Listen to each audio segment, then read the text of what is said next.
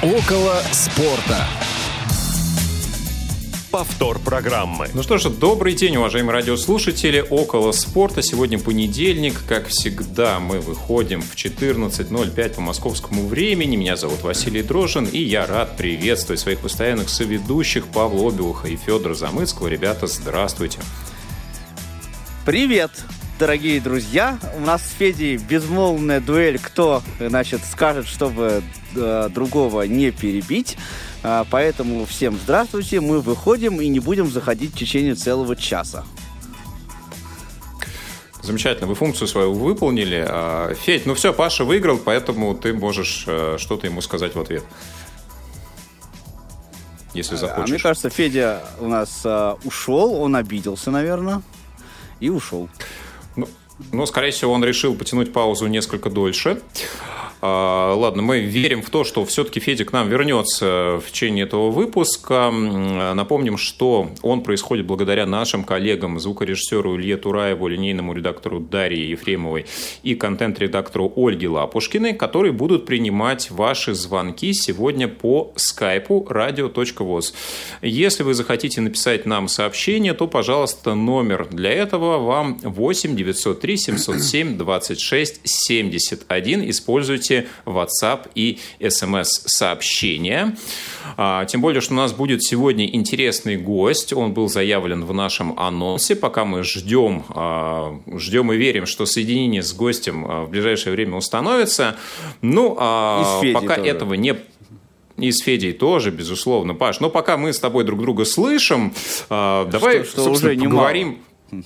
Поговорим с тобой пока не о футболе, да, тем более, что о нем мы будем говорить еще. А, как ты относишься к тому, что а, Вашингтон Кэпиталс, команда Александра Овечкина, выбыла в первом раунде Кубка Стэнли от Бостона 1-4? Насколько серьезно ты переживал по этому поводу? Слушай, я, а, я начал переживать по этому поводу только что, потому что до этого я понятия не имел, что там происходит в НХЛ, если честно. А, я не слежу, но я так понимаю, что Александр Овечкин теперь не сможет, да, вот свой этот рекорд установить.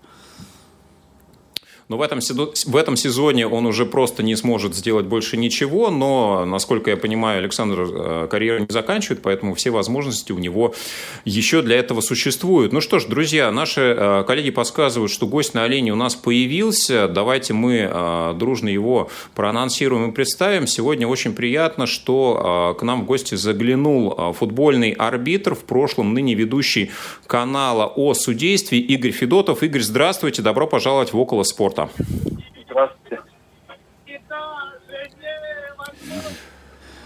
А, да, слышно, что на заднем фоне у вас а, такое что-то веселое происходит. Надеюсь, что наш эфир тоже будет сегодня достаточно бодрым. А, Игорь, ну такой первый вопрос, наверное, традиционный, а, который задают всем арбитрам. А, скажите, вот как происходит выбор такой профессии? Да, есть э, ну, такое мнение, что это такой путь для нереализованных игроков. Или есть категория людей, которые вот целенаправленно мечтают именно о судействе. Вот в вашем случае что это было? Ну, целенаправленно вот, э, ну, к этому не приходит, скажем так. То есть ты в школе, когда учишься, ты не думаешь, что ты хочешь быть судьей. Наверное, ты начинаешь детско-юношеской спортивной школы, чтобы играть в футбол. А дальше, конечно, ты себя пытаешься реализовать э, ну, в футболе, и кто-то приходит к тому, что ну, не получилось у меня в футболе по каким-то причинам. Но обычно это происходит, раньше, точнее, это происходило, когда и, там, игрок, допустим, где-то второго дивизиона, что-то у него не получилось, травмы какие-то у него. Очень редко там первого дивизиона в то время – ну и совсем редко, конечно, это премьер-лига.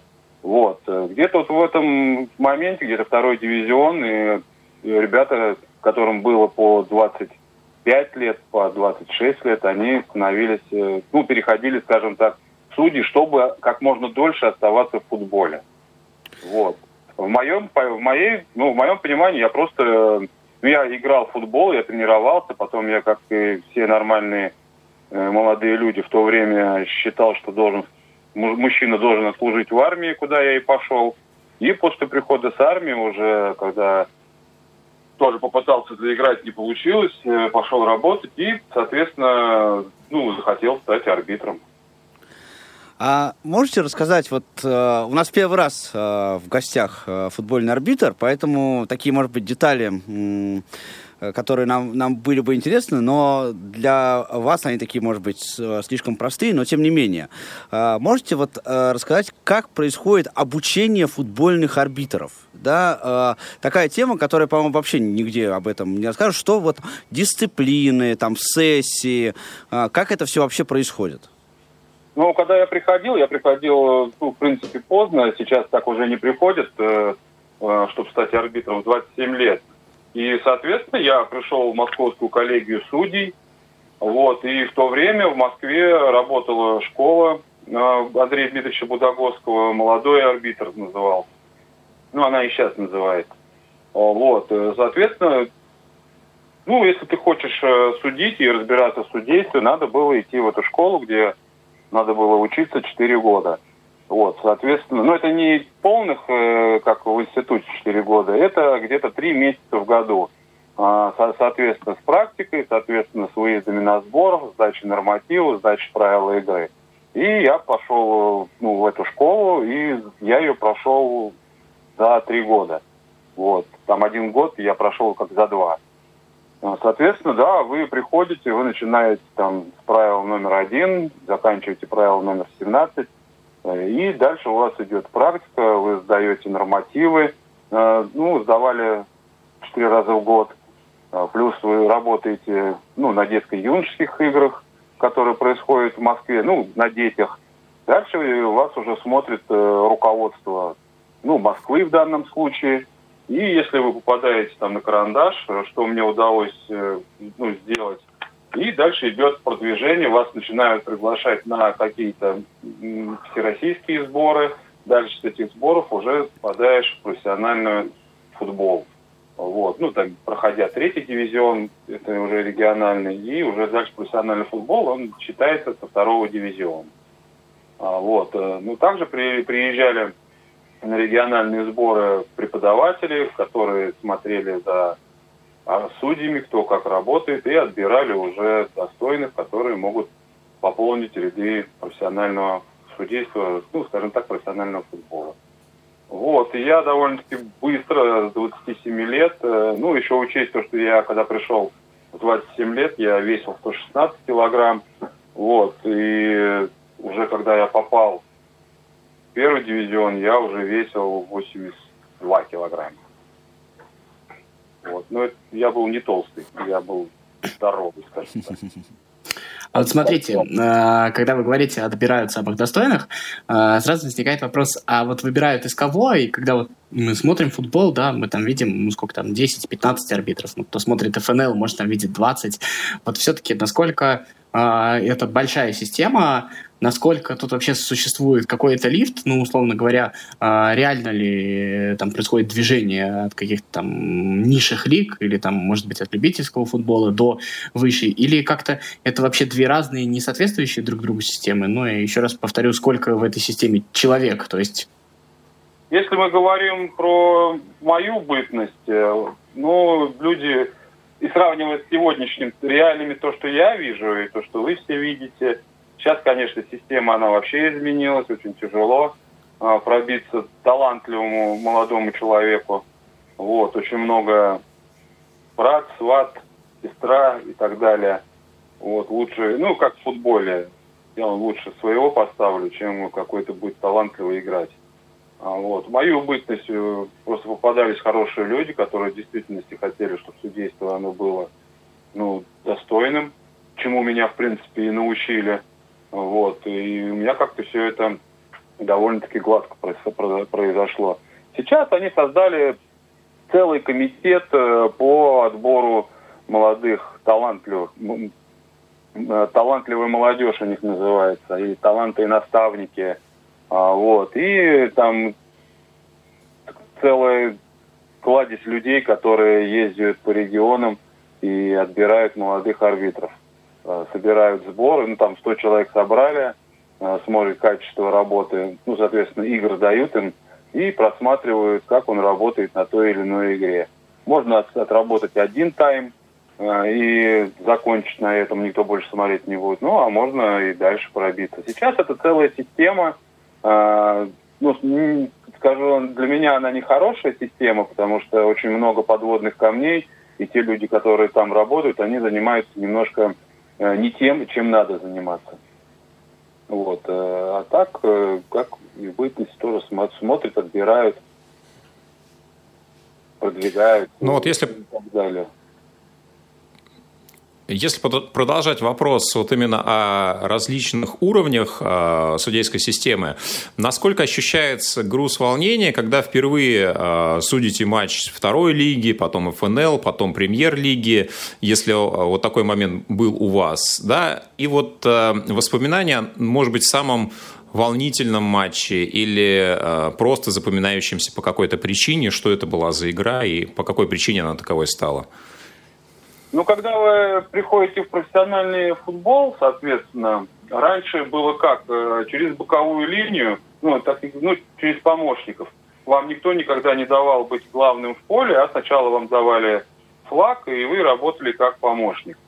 А, соответственно, вы, ну, сказать, по-вашему, с боковой линии, а, вот, вы смотрите, как работает главный арбитр. Ну, это если вы хотите быть главным – вот, соответственно, дальше уже продвигают вас э, главным арбитром.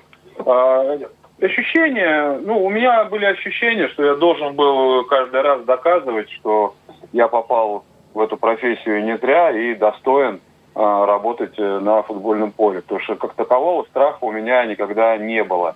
Мандраж, да, он у всех есть, там э, какое-то волнение, переживание. Это естественно абсолютно. Но когда я только выходил на футбольное поле, и э, видел перед собой 22 человека, а они все разные на самом деле. А, вот. Э, у меня как-то особо проблем не было с этим, и это помогло, потому что я очень много, не знаю, наверное, один из э, немногих, которые очень много ездили по южному региону, начиная с Ингушетии, там, не знаю, заканчивая там Ставрополем. Я все это дело объездил и не один раз. Вот всегда запоминается, скажем так, э, первая игра на всех дивизионах. Если говорить о тех играх, которые запоминаются, каждый запоминает первые игры, которые, допустим, э, в ПФЛ у меня там прошла первая игра, Елец играл Лобди Алла, такая была. Вот. Э, в первом дивизионе у меня играл Динамо Брянск а, и Курский Авангард. А в премьер-лиге у меня первая игра была Спартак Нальчик Ростов опять же, юг, а, где я назначил 11-метровые ворота Нальчика вот, в дебютной игре. И дальше все пошло, пошло, пошло, поехало. Я для себя просто цель ставил, э, у каждого арбитра должна быть цель. У кого-то цель, я, вот я работаю, работаю в ПФЛ, мне достаточно, у кого-то ФНЛ. А у меня цель была работать в ФИФА. И я рад, что я работал в ФИФА. Э, вместе с Владиславом Безбородовым. Вот. Э, вот э, такие вот впечатления, они самые-самые хорошие, да, и бывали э, игры ну, с ошибками, которые, то есть я тоже их прекрасно помню, и одна игра, которая в действительности, ну, мне не стыдно за нее, но если бы дали бы мне ее еще раз отработать, я бы, конечно, что-то бы сделал по-другому в этом плане. Вот, это «Динамо ЦСКА» когда «Динамо» там выиграла 1-0, но надо было там назначать 11-метровый удар у ворота «Динамо». Вот. И, в общем, там сложилось потом, как ком пошло, там и желтую не показал, и, ну и как обычно все. Ну вот а, про судейские ошибки, конечно, вообще тема интересная. Мы к ней сегодня обязательно еще э, вернемся. В смысле, вообще про а, про ошибки. Но а, вот еще такой вопрос общего плана. А, могли бы вы немножко объяснить, рассказать, как происходит работа судьи в поле, да? Потому что, вот я поясню немножко, да? Потому что, ну, в телеке мы видим человека, который там бегает между футболистами, и для нас, да, для футбольных болельщиков это судья такой некий молчаливый человек, который там бегает, руками машет, карточки периодически э, показывает.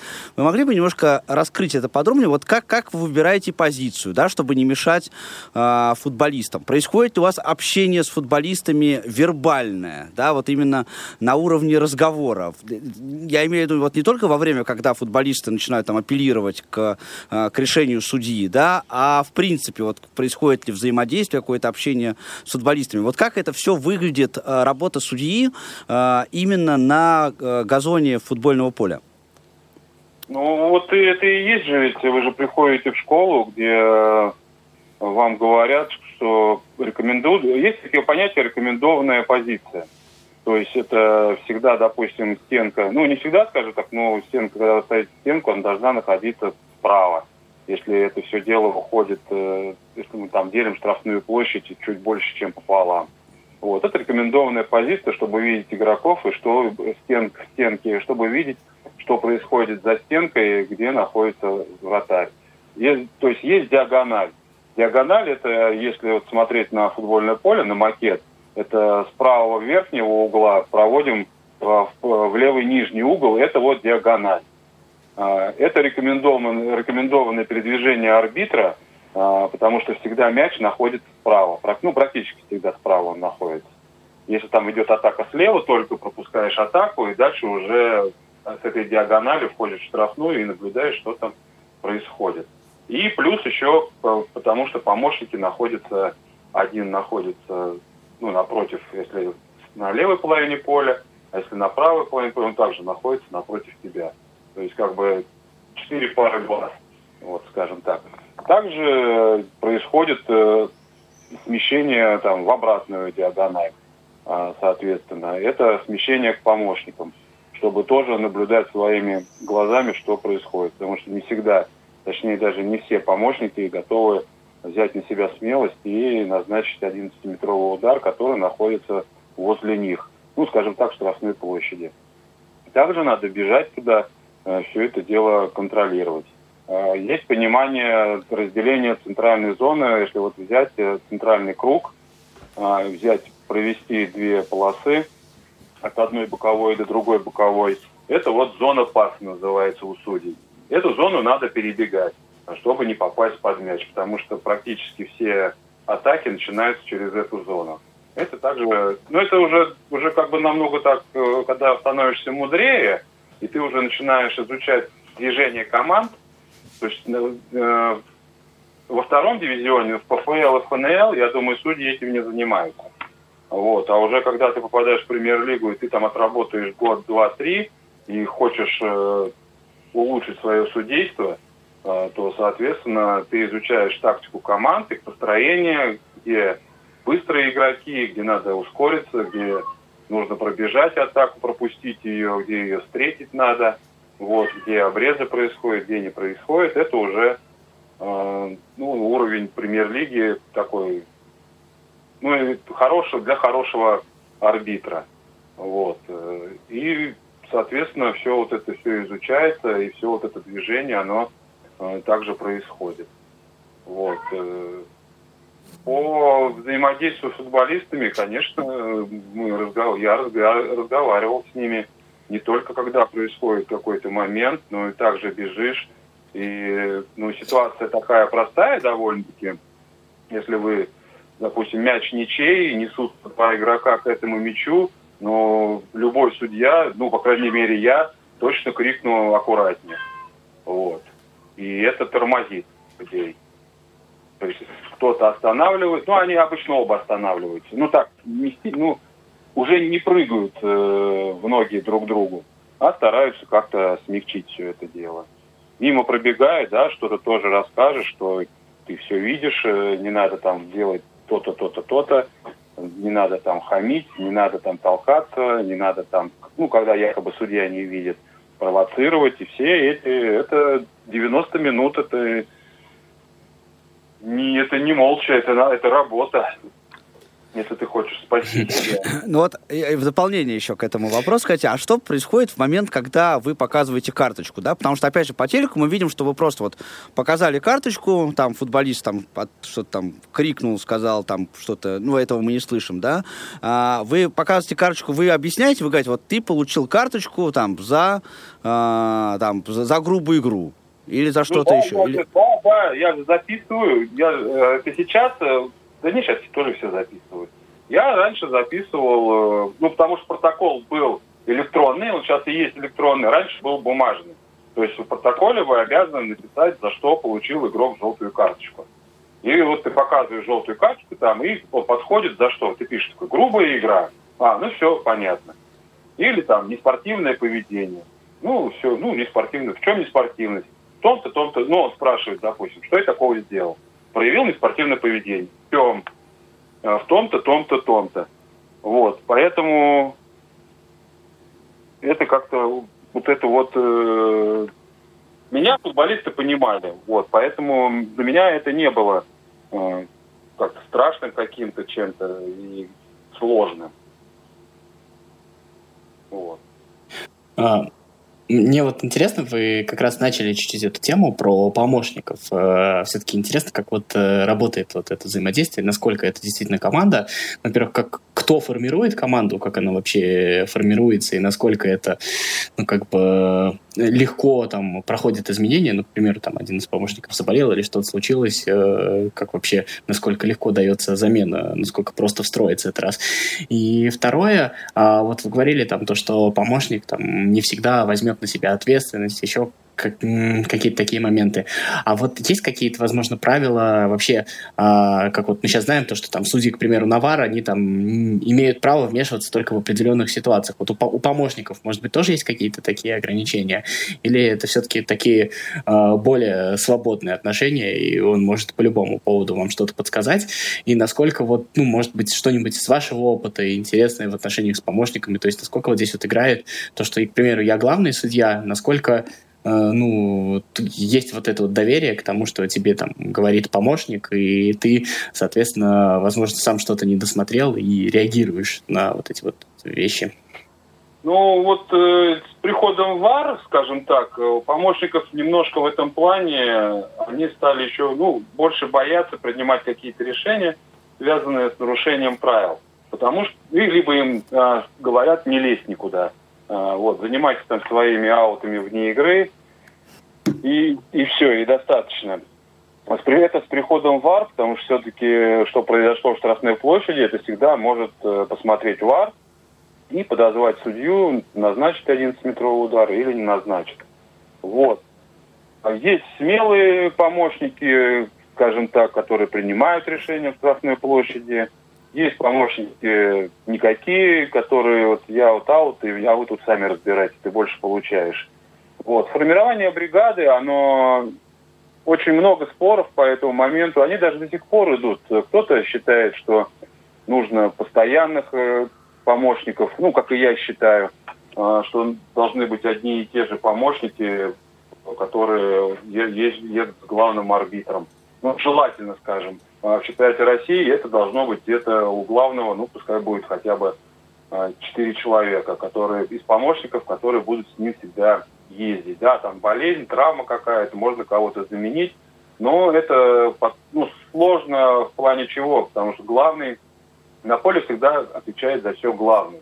И те требования, которые он заносит за помощников, и та помощь, а помощник он должен помогать, а не лезть э, своей своим флагом, как на демонстрации. Вот, а действительно помогать арбитру принимать те или иные решения. А когда под помощником что-то происходит под желтую карточку, и он в рацию говорит, ой, ой, я не видел, я не видел, ой, плохой момент. Но он такой не нужен никому помощник. Поэтому формирование, ну, в мою бытность, ну, я просил, допустим, назначить мне там такого-то, такого-то помощника, чтобы Особенно если там какая-то прям такая игра, которая за, за ну, какое-то. Вот мне, говорю, с ними будет комфортно, а, потому что они понимают мои требования, а, которые я до них доношу. И все. Вот это, это да. Я, я бы, как у Карасева сейчас, э, у него бригада состоит, да, у нее и была до этого бригада, где стоял Калугин Аверьянов. Сейчас они закончили, и у него, соответственно, э, Мешков, э, Демешко и Гаврилин помощники. Они с ним ездят везде. На чемпионате России, на Европе, сейчас на чемпионат Европы они поедут. И ему с ними комфортно. Они знают, что ждать от него, он знает, что ждать от них. Вот и все. И в этом плане я считаю, что а, одна и та же бригада, это, ну, в данном случае, там, человек 4, чтобы они ездили. Мало смелых помощников, э, очень мало их по пальцам пересчитать, которые могут в действительности помочь э, судье. Первое, это в оценке эпизода. Во-вторых, если помощник назначает 11-метровый удар, даже э, при нынешней системе ВАР, и это и ему верит главный арбитр и назначает 11 метров, ну, то есть свистит, то оценка, соответственно, главному арбитру, она не снижается. Если главный арбитр не увидел 11-метровый удар и вмешался в ВАР, ну, посмотрев, назначил 11-метровый удар, то это снижается оценка на 0,5 баллов.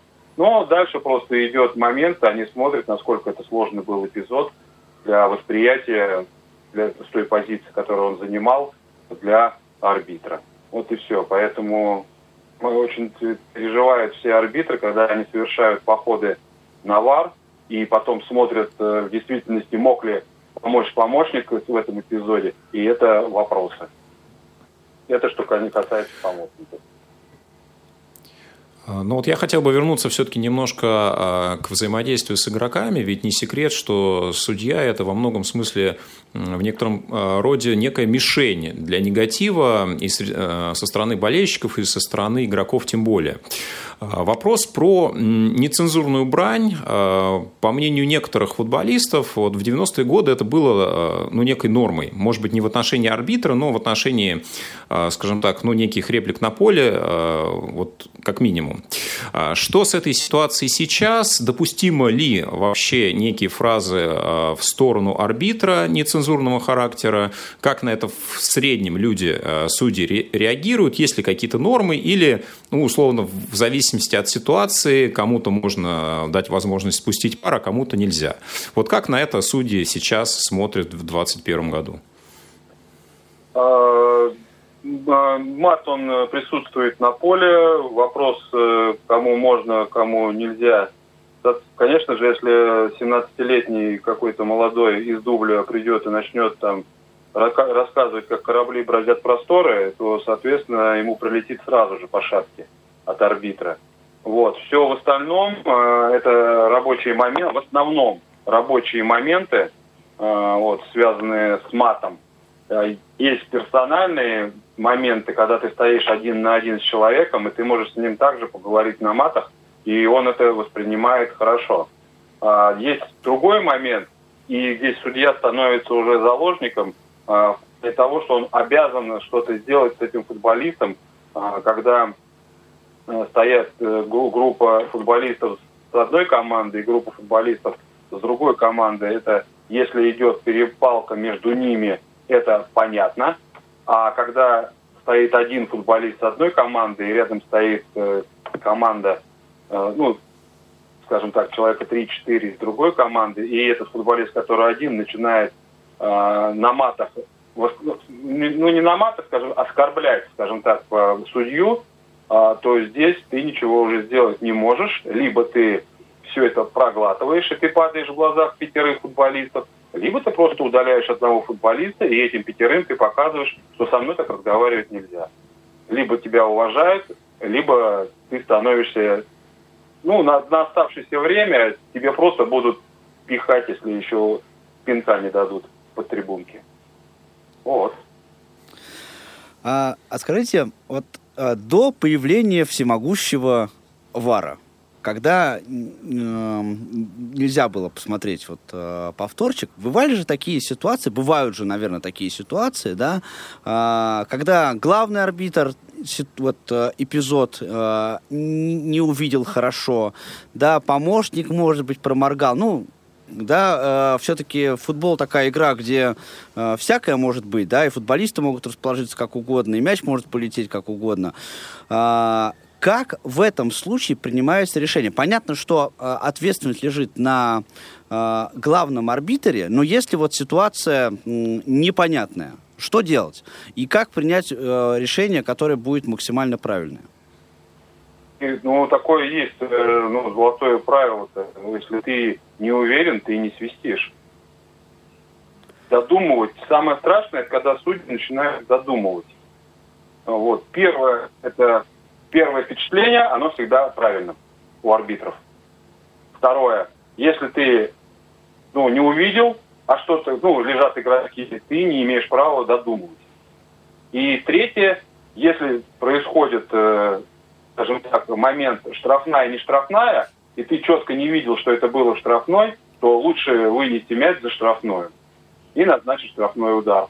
Да, это будет э, снижение оценки, это будет, э, ну, как бы двойка, ну, если по-простому, по болельщику говорить, это будет двойка, но э, та позиция, которую ты занимал на поле, и тем более вот эта штрафная, не штрафная, э, руководители, в принципе, они обязаны понять, что это сложные моменты. Другой вопрос, если в простых моментах арбитр ошибается и не назначает 11-метровый удар, и как раньше было, без ВАР, ну, соответственно, момент заигран, и после игры, когда приходишь э, в судейскую и с инспектором разбираешь те или иные моменты, то он говорит, это для тебя простой момент, допустим, с твоим опытом, ну, это вообще, если говорить, э, с твоим опытом ты не имеешь права э, пропускать такие простые моменты.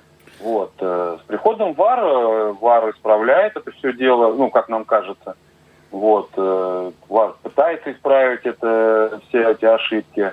Вот. Но не всегда, но теперь они просто смотрят все. То есть вот если э, убрать все э, условности, там вроде ВАРа, да, то э, в непонятный условно непонятной ситуации лучше не совершить действие, то есть не назначить пенальти, не показать красную, если, если да. ты не уверен. Да, да, да, так скажу, лучше, скажем так, не назначить правильный 11-метровый удар, чем назначить неправильный. Вот э, смысл, смысл посыл в чем. А, то есть э, нельзя назначать 11-метровых ударов, которых не было. Ну, понимаете, да? Да. То, что вот лучше, допустим, вы назначаете, э, назначаете 11-метровый удар, а его нет.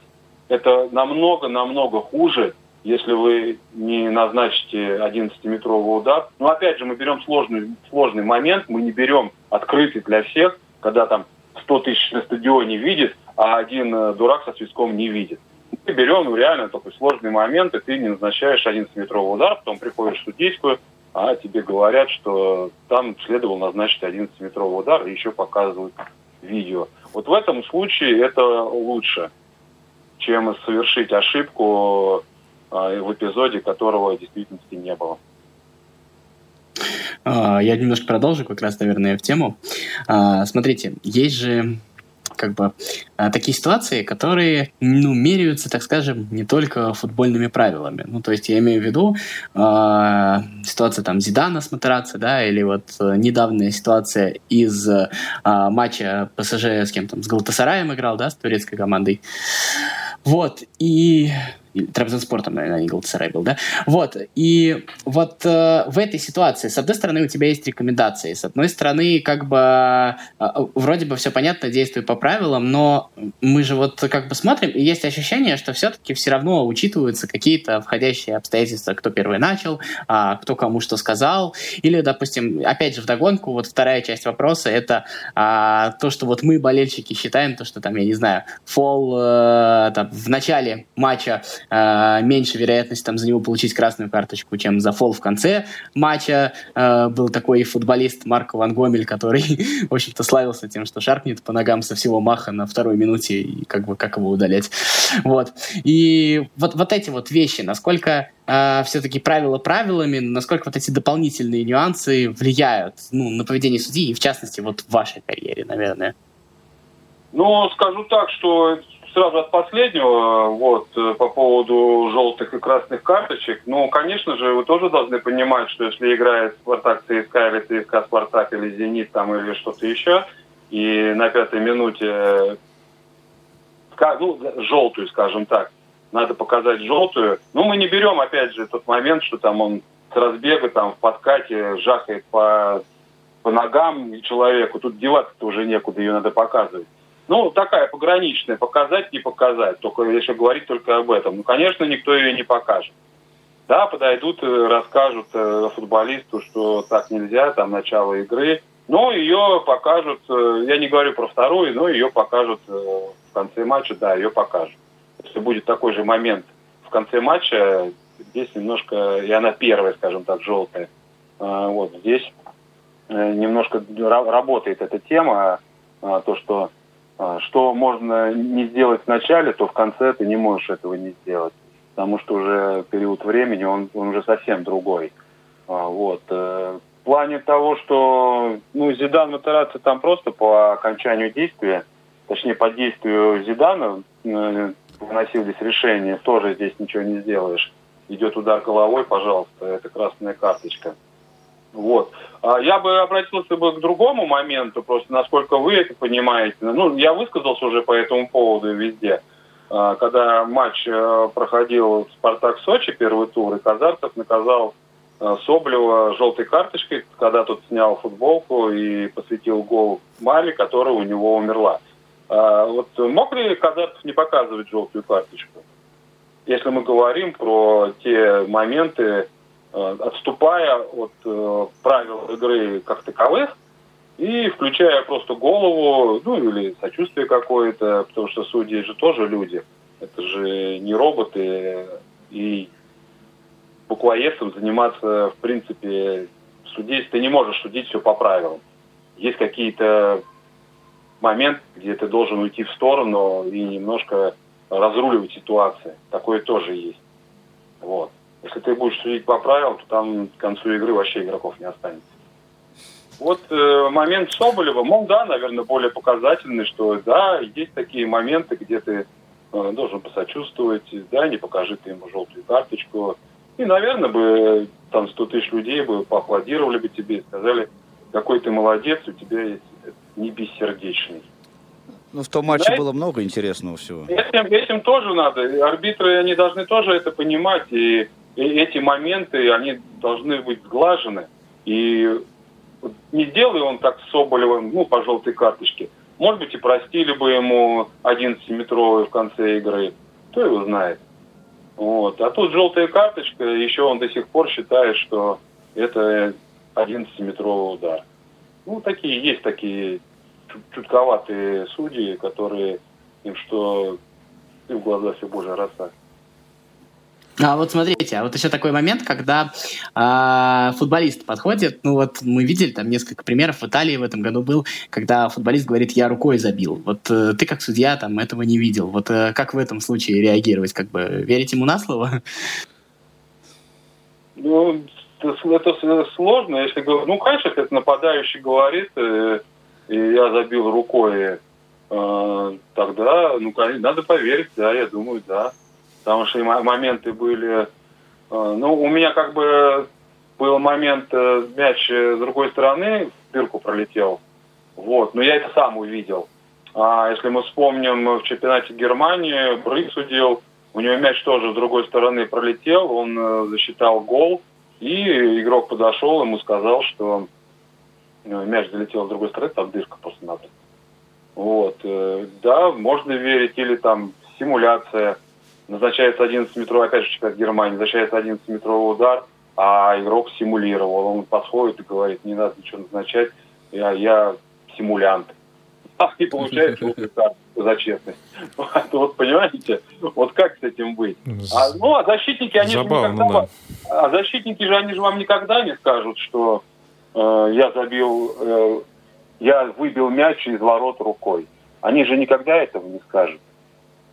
Э, игрок сборной Франции забивал, подыгрывал рукой и забивал гол. Анри, он же не сказал, что, ребят, извините, я рукой там подыграл.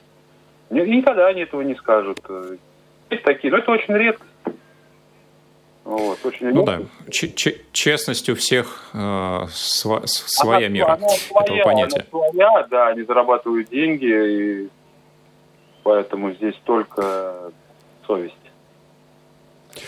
А, вопрос, насколько опасна профессия арбитра, в каком контексте? Вот, например, в прошлом году футбольная общественность российская была, конечно, взбудоражена событиями, случившимися с э, Никитой Данченковым и э, Романом Широковым. Вы тоже в медиапространстве отреагировали на эту ситуацию.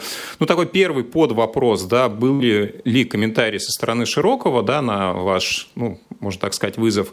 И а, такой уже непосредственно вопрос. Ваш вашей практике были ли случаи вот такого действительно жесткого давления на поле или за его пределами, да, а какие-то попытки а, вот именно воздействовать на судью с целью принятия определенных решений, угрозами, а, деньгами или чем-то. Ну, может быть, не называя игр, просто насколько такие факты в целом до сих пор встречаются и встречаются ли?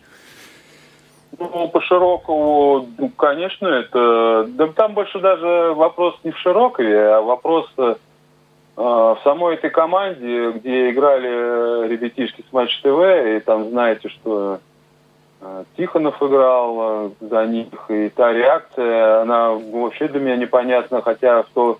Ну, нет, я уже не работал, я, ну, я с ними работал на Матч ТВ с, с ними, и, соответственно, как-то мы пересекались, и как-то мы общались, и вроде бы впечатление сложилось, что люди все адекватные, понятные. Даже брать Широкого, ну да, я сколько я его судил, ну, бубнил да бубнил, что он ходит, бубнит что-то постоянно, но чтобы такого там... На меня, по крайней мере, он не кидался никогда и не пытался даже. Вот, здесь это произошло, страшно, конечно. Ну, в действительности, он, человек, который не ожидает и пролетает ему в голову, ну, можно и дурачком остаться. Это в лучшем случае. А, вот. Э, я разговаривал в тот момент, э, ну, после всего этого, мы там пошли на одну передачку, пригласили Даченко тоже, соответственно, я ему тогда задал просто вопрос, какие у него вообще планы по Широкову, вот, на что он мне сказал, там, я пойду в суд, ну, я попытался его уговорить, что не надо в суд идти, и рассказал ему свое видение всей этой ситуации – ну, то, что я и сделал, то, что я говорю, давай я его просто там вызову, да и все, что такого-то. Устроим небольшое, ну, в данном случае, в его понимании, он просто бы получил бы, а так еще какое-нибудь шоу было бы. Вот. Э, нет, я хочу там в суд засудить его и так далее, и так далее. Ну, все, что из того, что вышло, Широков вышел победителем. На мои, мое предложение он никак не отреагировал, соответственно вообще никак. То есть он мне не звонил, ничего, мы с ним не разговаривали на эту тему. Вот. Хотя все, все прекрасно знали, что, ну, и он знал, что я его, скажем так, вызываю на бой. Вот. По поводу там, что происходило до игры, после игры, там, во время игры, я знаю еще один случай. Это в Лобне команда была, и, соответственно, после игры а, там избили а, двух помощников. Это после игры уже. Вот. Э, ничего там не предвещало, то есть э, судья пошел заполнять протокол, а они остались в судействе, и их там двоих избили, это я тоже знаю. Ну, это давно уже было, правда. Вот, я, второй дивизион судил еще. Вот. А так, э, в таких моментах, да, тяжеловато в Грозном, скажу так, э, ну, если тебя не знают, вот, э, тяжеловато, молодым туда приезжать тяжеловато.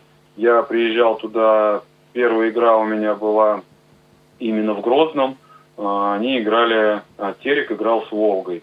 И Волга выиграла 3-1. Ну, скажу так, судейской после игры и те моменты, которые вы сейчас знаете, происходили, то, что там Сухина зашел в Кудейскую, это еще цветочки. Там столы летали, стулья летали, холодильники, что там только не летало. Все, что могло летать, все летало. А, протоколы там вырывались, чтобы я ничего не заполнял, ну и так далее, и так далее, и так далее. Ничего, как-то, не, руку, рукоприкладства, конечно, там не было никакого, потому что, ну, все-таки это уже немножко другое. Вот. А на повышенных тонах разговоры были. Это, ну так, мягко говоря, на повышенных тонах. Вот, ничего страшного, с утра улетели. Это то, что касается, что было у меня. А так, в принципе, я такого больше особо так и не могу вспомнить. Uh, вопрос у меня про уровень судейства. Вот uh, у нас очень многие uh, и в целом не безосновательно, по моему мнению, да, довольно критически относятся к тому, как судятся в России матчи, особенно матчи э, РПЛ. Да, разные есть, ну, назовем это ошибки, не ошибки. Там, в общем, есть э, разные теории. Там Миша Барзыкин вообще на эту тему уже целую собаку съел. Но вот я смотрю, например, э, активно матчи э, чемпионата Англии, и нельзя сказать, что в Англии судьи прям вообще работают идеально. Тоже, э, мягко говоря. Вот э, вопрос в следующем. Как вы оцениваете уровень э, работы судей э, в России? И э, сопоставимо ли это с, если вы знаете, с уровень, уровнем судейства в, э, в других лигах? Ну, если в общем говорить, э, то первая там десятка, скажем так, судей, которые у нас работают, они, в принципе, все работают неплохо. Это мы про десятку только говорим. А их же, к сожалению, не 10. И вот эти вот остальные в большинстве своем привозят, ну, кто-то еще из десятки привозит там до скандала. Вот. Э, откуда это все происходит? Почему это? Здесь надо уже разбираться. Мне не понравилось в нынешнем чемпионате 2021 то, что судьи, они посчитали, что они могут вмешиваться э, в расстановку э, сил, в расстановку в позиции команд, которые вылетают, которые борются за, верхние э, части турнирной таблицы, соответственно. Мне вот это вот лишь как судье, мне это бросилось в глаза, и тут даже никакого полиграфа не надо, я и так вам могу рассказать, посмотрев матч, что сделал судья и как он это все сделал. Вот. Э, проблема не в судьях э, как таковых, а проблема в руководстве, которое э, не может донести до судей те требования, которые в действительности нужны. Они сами не знают судьи, что где хорошо, а где плохо. Здесь вот я вроде сделал, вроде говорят хорошо, другой сделал, а ему говорят потом это плохо. И они начинают путаться, они запутались. Каждый сейчас в данном 2021 они работали кто как умеет. Не было выстроено единой трактовки единоборств, не было выстроено единое понимание рука, не рука, ну вы уже помните Мойзеса, где там, ну это вообще экспертная судейская комиссия, там вообще уже с ума сошла, где там они, этот, э, как его, монтажер намонтировал так э, мяч, с рукой Мозеса, что там вообще ничего не поймешь. Цирк, вот это цирк, конечно. Вот. Э, а так, если посмотреть э, в общем, э, то есть хорошие судьи, но на них, на одних ты, к сожалению, чемпионат не вытянешь. А есть другие судьи, которые дают им назначение, они почему-то начинают ошибаться. И я могу назвать, что здесь есть арбитры, которые в действительности я могу обвинить в предвзятости это Васильев, это Казарцев. Я их могу спокойно обвинить в взятости и вмешательство э, в расположение команд. Вот. Это то, что не понравилось и прям сильно очень бросилось в последних турах. А по отношению европейских э, судей, э, я как-то особо не следил, но мне довелось пообщаться, скажем так, э, с болельщиками Реала – Э, на YouTube-канале я им тоже делал выпуск, там разбирал игры. И вот у них постоянно, постоянно один и тот же вопрос возникает по отношению к судьям. Вообще прям один и тот же вопрос. Вот, в том году там э, тащили Барселону, в этом году ошибались против Реала почему-то, они считают так. Вот, да, везде есть ошибки, также читал прессу, английскую прессу, что там вообще э, так же, как у нас судьи хотят линчевать, всех сжечь на костре. Вот, тоже все недовольны, как они восхитились работой а, Карасева на отборочном э, турнире, соответственно. Вот, э, и все писали СМИ, давайте лучше его к нам, а этих всех туда, в Россию. Вот. Э. проблемы есть, проблемы К сожалению, есть. В, Ан... да? в Англии вообще они сначала придумали, что все 11-метровые удары назначает ВАР. Чистой воды коррупция. Вообще просто такое придумали. Потом они быстренько посмотрели все это дело и отошли от этого и заново стали арбитры принимать те решения, ну, которые действительно нужны. А если уж ошибся, то потом его зовут, и он смотрит э, повтор и, соответственно, оставляет ли свое решение или убирает его. Э, вот. Про, программа ВАР, она очень сырая. Не в плане того, что сколько она находится в России или там в Европе, а в плане того, что она недоработана абсолютно. Абсолютно недоработана. Слушайте, столько интересных тем, столько мы с вами не успеваем обсудить. Я единственное, что, чтобы мы не забыли про это сказать, хочу всем болельщикам напомнить, что нужно обязательно подписываться на YouTube-канал Игоря Федотова, подписываться на его замечательный телеграм-канал, который совершенно шикарный. Если не ошибаюсь, есть еще и Твиттер. Вот, у меня э, вопрос, который я, честно говоря, хочу успеть задать.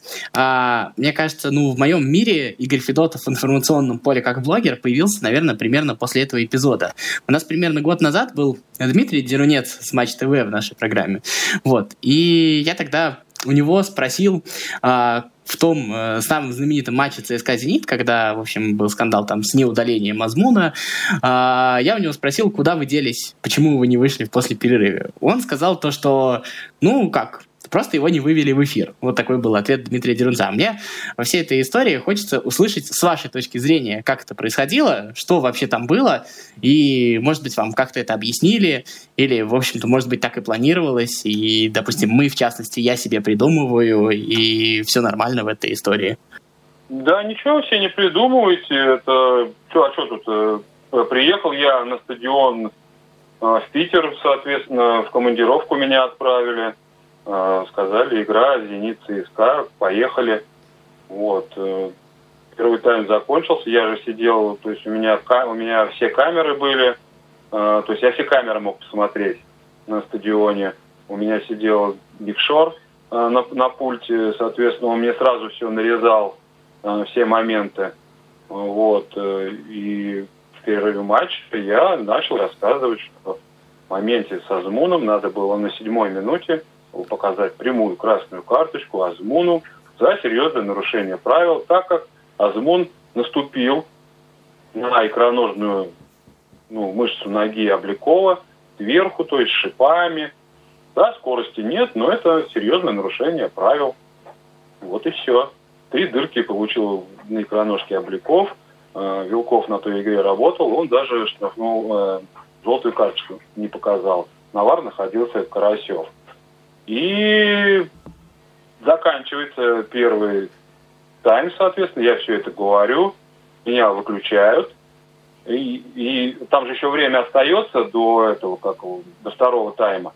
И прибегает Шнякин, э, который на Матч ТВ, и показывает, э, все, тебя больше не... Ну, крест показывает.